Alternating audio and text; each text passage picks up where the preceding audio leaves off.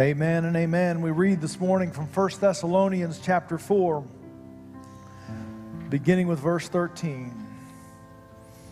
But we do not want you to be uninformed, brothers, about those who are asleep, that you may not grieve as others who have no hope. For since we believe that Jesus died and rose again, even so through Jesus, God will bring with him those who have fallen asleep. For this we declare to you by a word from the Lord that we who are alive, who are left until the coming of the Lord, we will not precede those who have fallen asleep. For the Lord himself will descend from heaven with a cry of command, with the voice of the archangel, with the sound of the trumpet of God, and the dead in Christ will rise first. Then we, who are alive, who are left, will be caught up together with him in the clouds to meet the Lord in the air, and so we will always be with the Lord. Therefore, encourage one another with these words. Uh, if you'll turn with me back to 1 Thessalonians chapter 4, uh, we're going to look at verses 13 and following. Uh, but right now, you have to pick one. You ready? Pick one. How you're going to spend an afternoon. Here are the choices. You can be attending a football game. You can be watching the latest, maybe I could say your favorite rom com, uh, reading a legal thriller, or sitting in a deer stand. Okay, you got to pick pick one, okay? One over everything else. So uh, those are your four choices. Let's see, let's work our way through this. Uh, attending a football game, raise your hand. That's your that's your choice. All right. I see that. Okay, good. Um, watching your, your favorite rom com uh, movie, Netflix. Okay, a couple of hands there. Those hands never go up quite as high, but, but I know that they're out there. Uh, reading a, a legal thriller. All right, we got some John Grisham fans out there, uh, and sitting in a deer stand. Okay, uh, fantastic. Now, what I'd be interested in is the person who wanted to raise their hand for all four of those, because uh, that's a really well rounded person who would want to do uh, all four of those things. Now, I picked those four things because they really are different. They're, they're completely different shapes of life, different ways to spend time, uh, generally can you know, reveal some different personalities. Uh, but here's the thing they are four different experiences, but they each hinge on the same thing. What's going to happen next. As you go to the football game, you want to know what is going to happen on this next play. You want to know who's going to win. In the rom com, you want to know are they going to get together? Which two people are going to get together? Is it going to be true love always, or is it going to be a disappointment? As you're reading the legal thriller, what twists and turn, what unexpected event is going to happen? What is going to happen uh, next? As you're sitting in the deer stand, you are wanting to know what's going to happen next and what is going to walk across your path? What happens next? As I think about our friends of the church in Thessalonica, and they are still kind of processing their crash course on Christianity, the very abbreviated time in which they had to learn and to experience and to be taught the things about Jesus. And they are reviewing their notes and they're trying to figure out exactly what, what they're doing and they're, looking over everything. And if they want to review and come back to Paul and say, uh, We have some follow up questions. Uh, there are some things that you mentioned in the notes, but I'm not sure that we took all of it in. We'd like to come back and circle to this topic. And I think one of the number one things that they want to circle back to is this question What happens next? You see, they, they've got questions, the same kind of questions that you and I have sometimes. What happens when we die?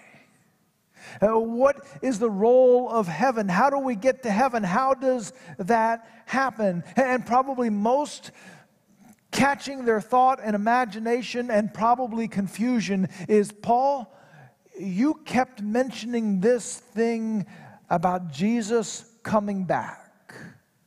When? How? What? What does that look like? Did we miss it? Oh, can you come back and you can you explain to us a little bit more about what happens next in terms of us, in terms of heaven, and this whole big idea that we're still trying to come to terms with of what it means for Jesus to come back? You see, there was a curiosity about what happens next. Now, I think there's a little bit of a sense that we don't ask those questions in the same way as we used to ask them.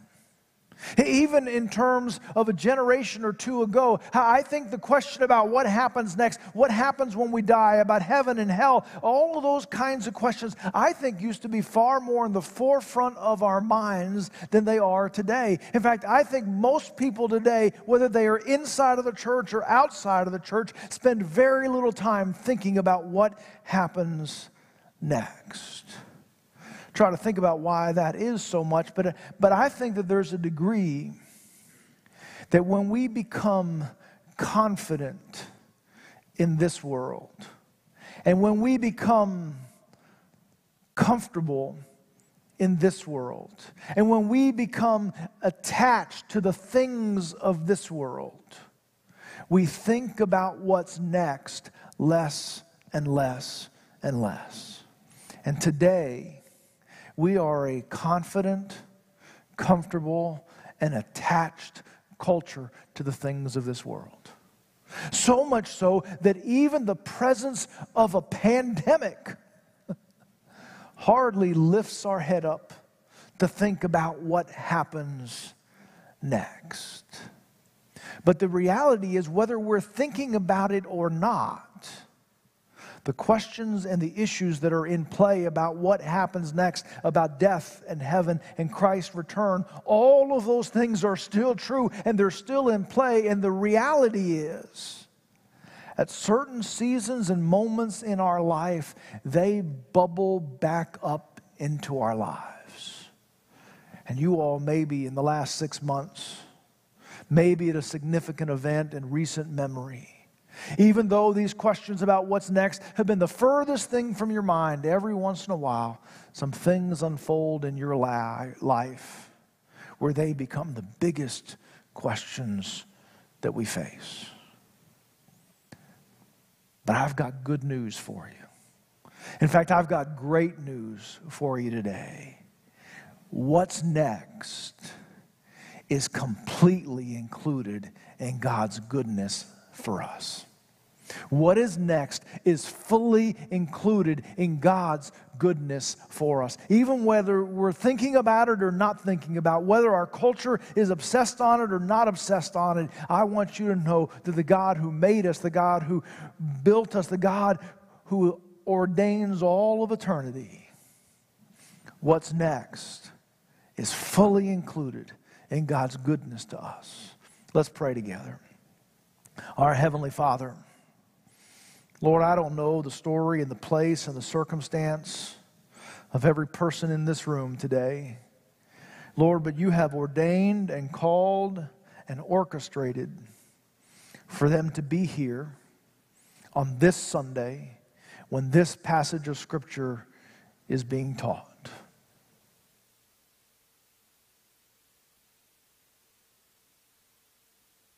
With that being the case, I ask that each one of us would yield ourselves to what your Spirit wants to do in our lives today, what your Spirit wants to teach us and challenge us and transform us with today.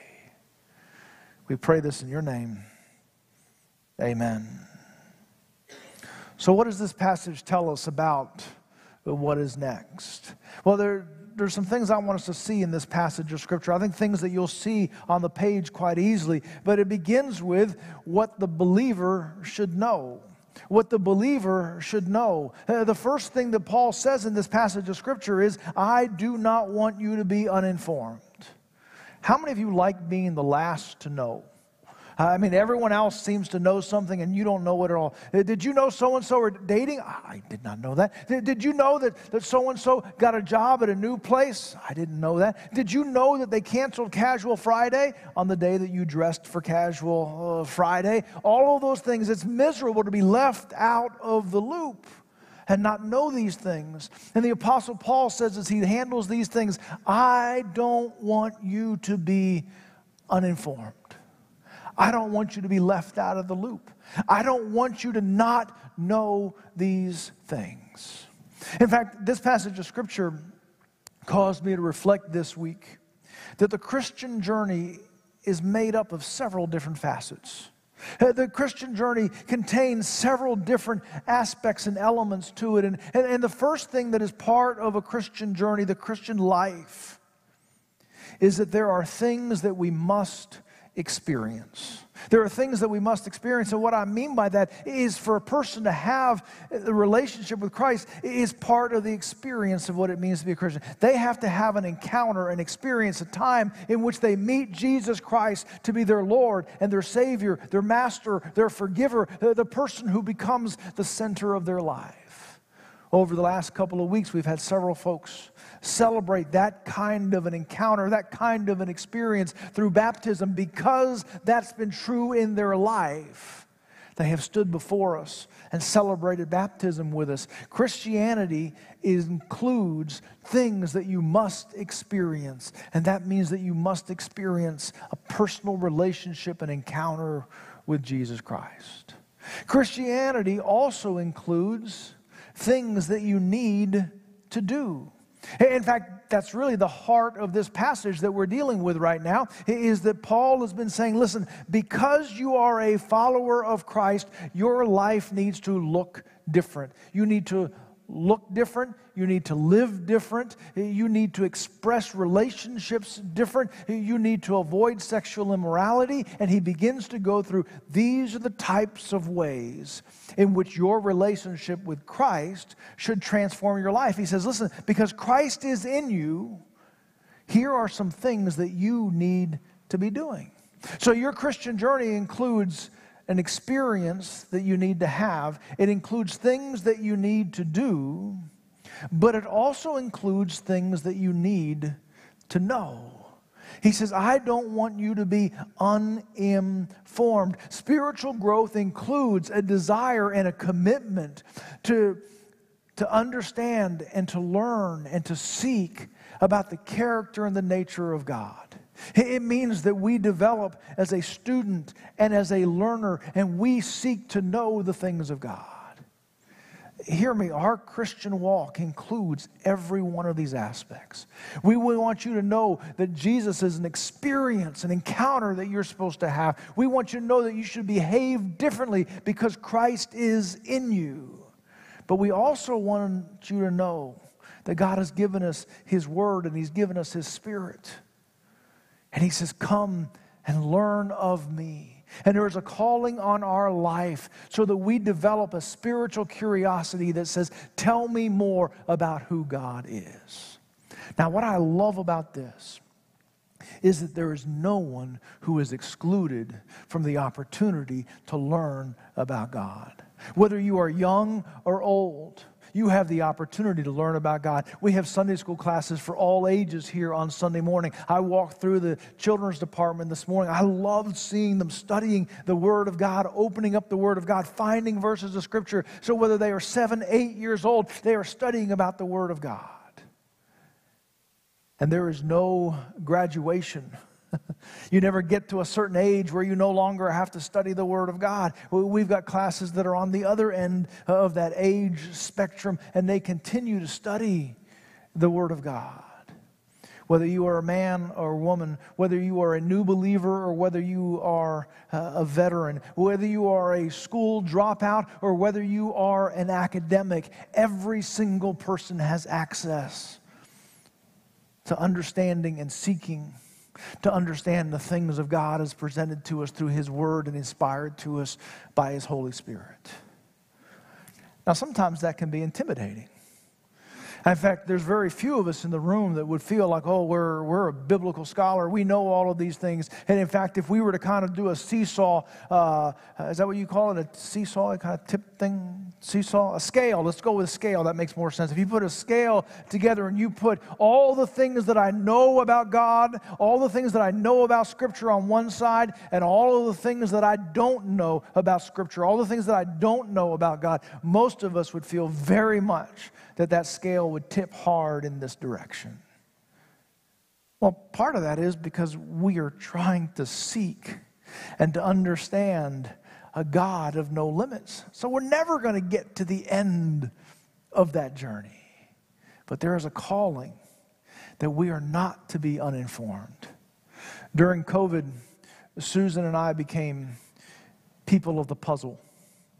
We, we, we started to go to Hobby Lobby and we go to Target and we, we, would buy these uh, puzzles. And, and I wasn't really a puzzle person before this, but we had to fill some of those days and some of those evenings and then looking for things to do. And we, we got to the end of Netflix, and so it was time to do, um, you know, to do something. And so here we are, we start working on these puzzles. Now, what I found is that in the puzzle experience, I'm going to write a book about the puzzle experience, but in the puzzle experience, there's a pretty consistent journey that you take. When you unwrap that box and you dump all of those pieces on the table, like, oh, I picked the wrong puzzle.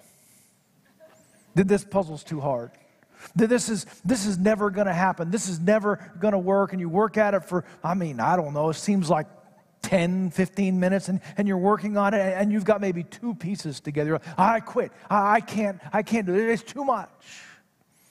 I think sometimes when we talk about seeking and understanding the character of God and studying His Word, sometimes we can put 10 to 15 minutes into it and say, Well, I haven't been able to get but two or three pieces together. It's too much. It's impossible. It's not going to happen. But I'll tell you that because I spent 15 bucks on the puzzle, I keep working at it. And I keep putting some pieces together and there's a handful over here, and there's a handful. Sometimes you can get them at half price and they don't cost that much, but I, you know, but you start putting the pieces together here and some pieces together uh, over here. The more time you spend on it, the more pieces start to come together. And the more that you grow in confidence in your ability to I'm going to get this puzzle finished. I'm going to be able to do this. And you begin to see, okay, oh, wait, I can recognize this piece right here. I know it goes in this section of the puzzle. And oh, I, I, this one I can see over here. Oh, I've been waiting for this piece. And I will tell you that as you develop a spiritual curiosity for the things of God and seek to know the character and the nature of God and of His Word, you will, before you know it, begin to see patches coming together and say, wait a minute, I saw that coming.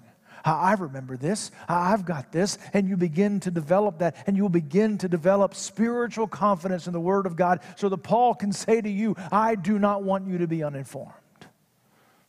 Now, the truth is, there is one section of the puzzle that you don't touch because it's really, really hard. There's always the last section of the puzzle. That's, I don't know. For me, it's the trees. Uh, you know, the trees, I don't ever want to buy a puzzle that got trees ever again. All of those leaves look alike. I mean, there's like literally a million leaves, and I'm supposed to tell the difference in all of those leaves. And you, you put all that stuff together. And so, even though you started slow, you gain momentum in the middle. There's sometimes some stuff that's left over at the end and that's kind of hard. And you know what? We've even found that we've gotten a couple boxes I'm pretty sure we're missing pieces. I had two puzzles that had two of the same piece in it. I was strange, didn't know what to do with that. And in other boxes, sometimes maybe you get it from some, there's some pieces that just never show up. I'm going to tell you that as we seek to know the things of God, there are going to be some sections that come kind of slow. And there are going to be some sections that, you know, I don't know whether you're ever going to, to figure it out, whether it's the trees or, or something else.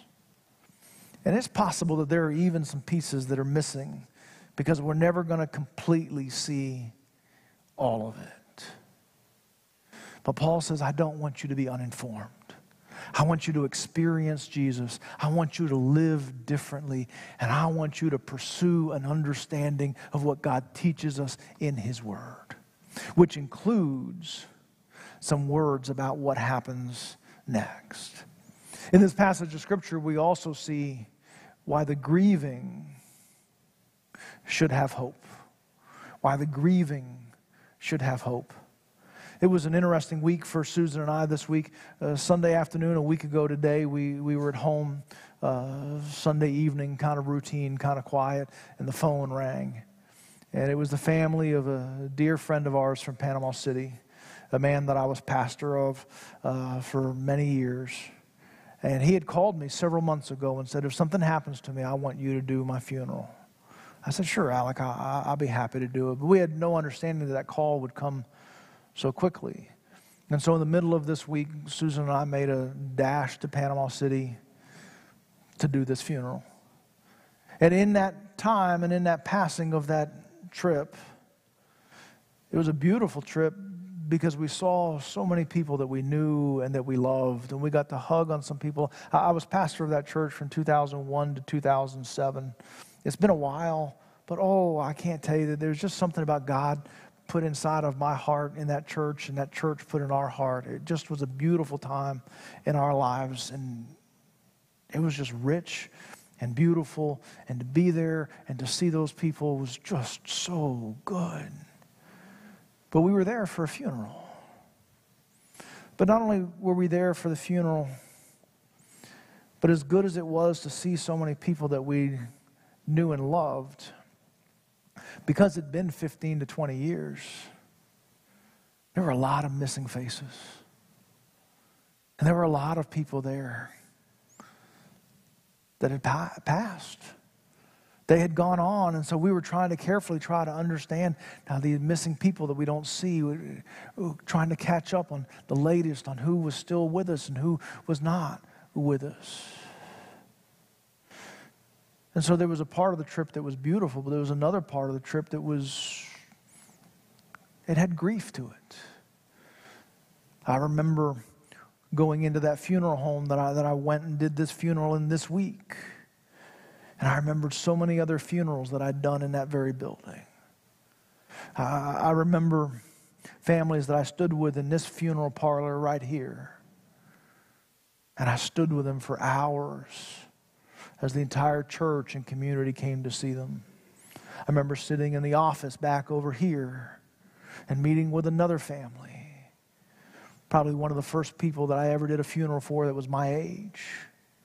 And that just kind of caught me. And so it was a hard trip. It was a beautiful trip, but it was a hard trip. But I will also tell you that I am reminded from Paul's words that we do not grieve as those who have no hope. And so I could tell the church that gathered there for that funeral about how Alec had made his profession of faith and had marked that profession of faith in baptism 70 years ago this month. And so we do not grieve as those who have no hope. And I could talk to these other folks about how we missed these dear ones in our lives, but we knew that we would see them again. Because we do not grieve as those who have no hope. Let me tell you a little bit of the reason why we do not grieve as those who have no hope. Because death isn't as big as we think it is. Death is not as big as we think it is for those who are in Christ. I want you to notice in this passage of Scripture that it uses God's favorite word for death. And you know what that word is? Sleep.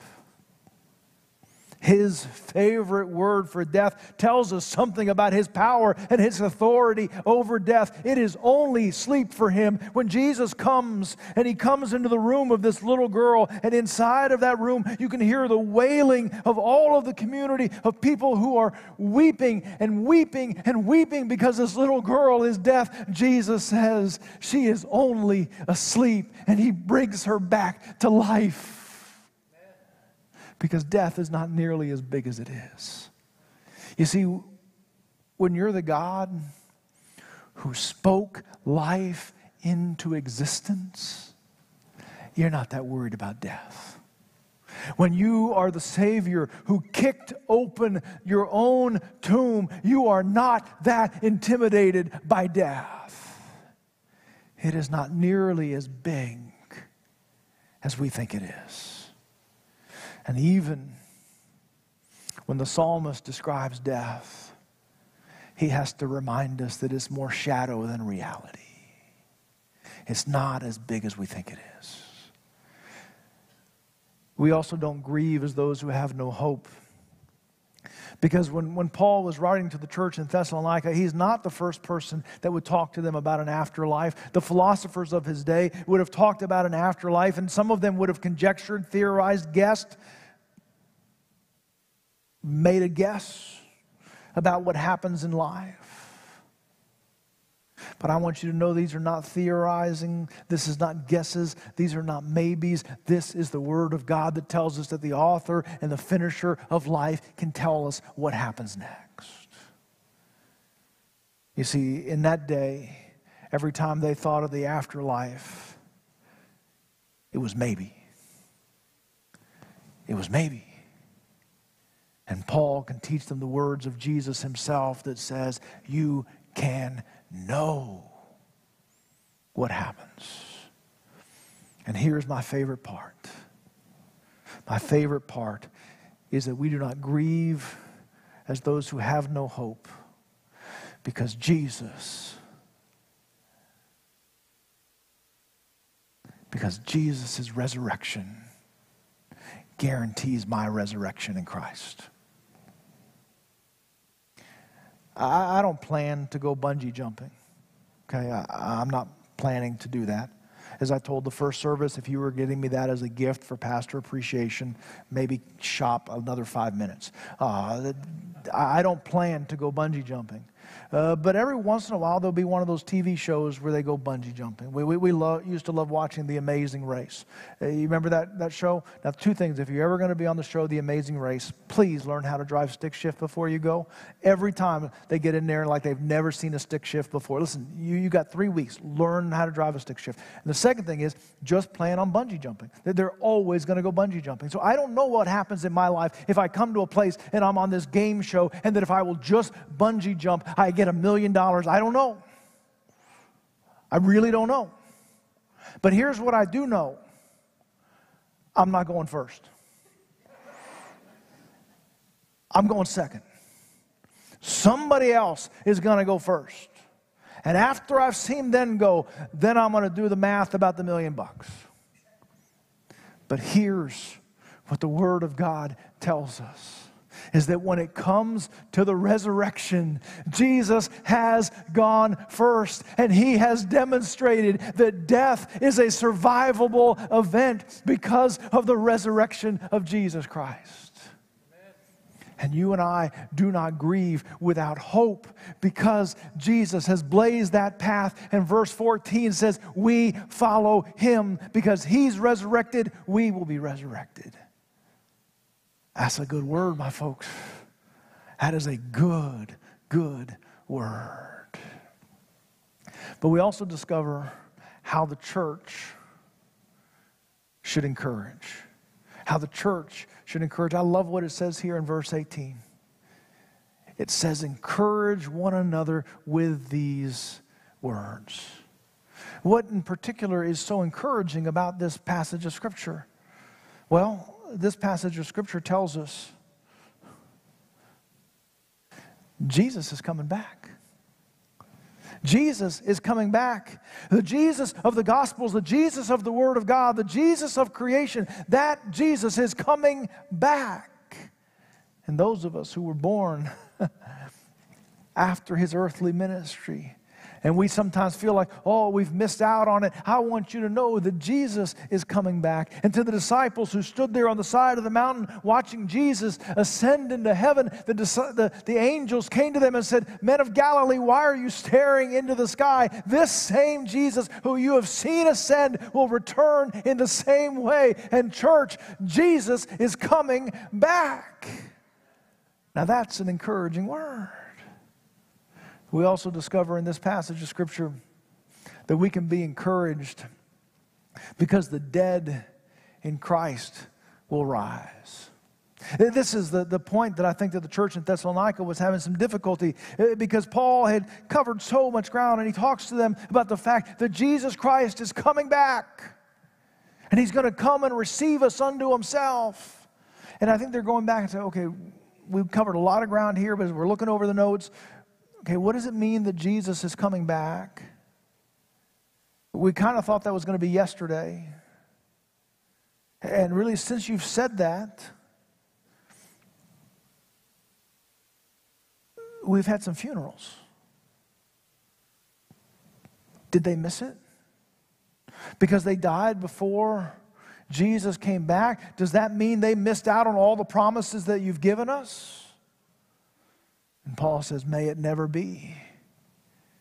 Because before we are caught up with him, those who are dead in Christ will rise to meet him in the air. Listen to this. Not even death can stand in the way of the reunion that God wants to have with you. Not even death. There is a resurrection that's promised for you. I want you to know there's, there's a little side promise in this statement when he talks about the dead in Christ shall rise. Because what this tells me is that when Jesus comes to reside in you, he stays in you to the very end. It's not to the dead who mostly stayed in Christ, it is to the fact that Christ stayed in them.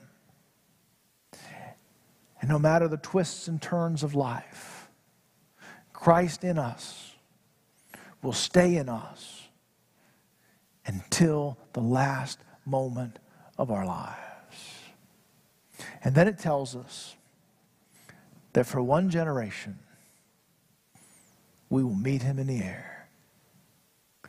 Now, every generation has said, Oh, I hope that's us. And so we say this morning, Oh, I hope that's us. And it could be. It could be before we get home today that we will get home today. We don't know. But the good news is that one generation will meet him in the air. And what that means is that you are not stuck in the situation that you are in today. What it means is that you are not forgotten across the course of history. What it means is that you are not at risk in your life, that no matter what, what is to come is even better than what is happening right now. Encourage one another with these words.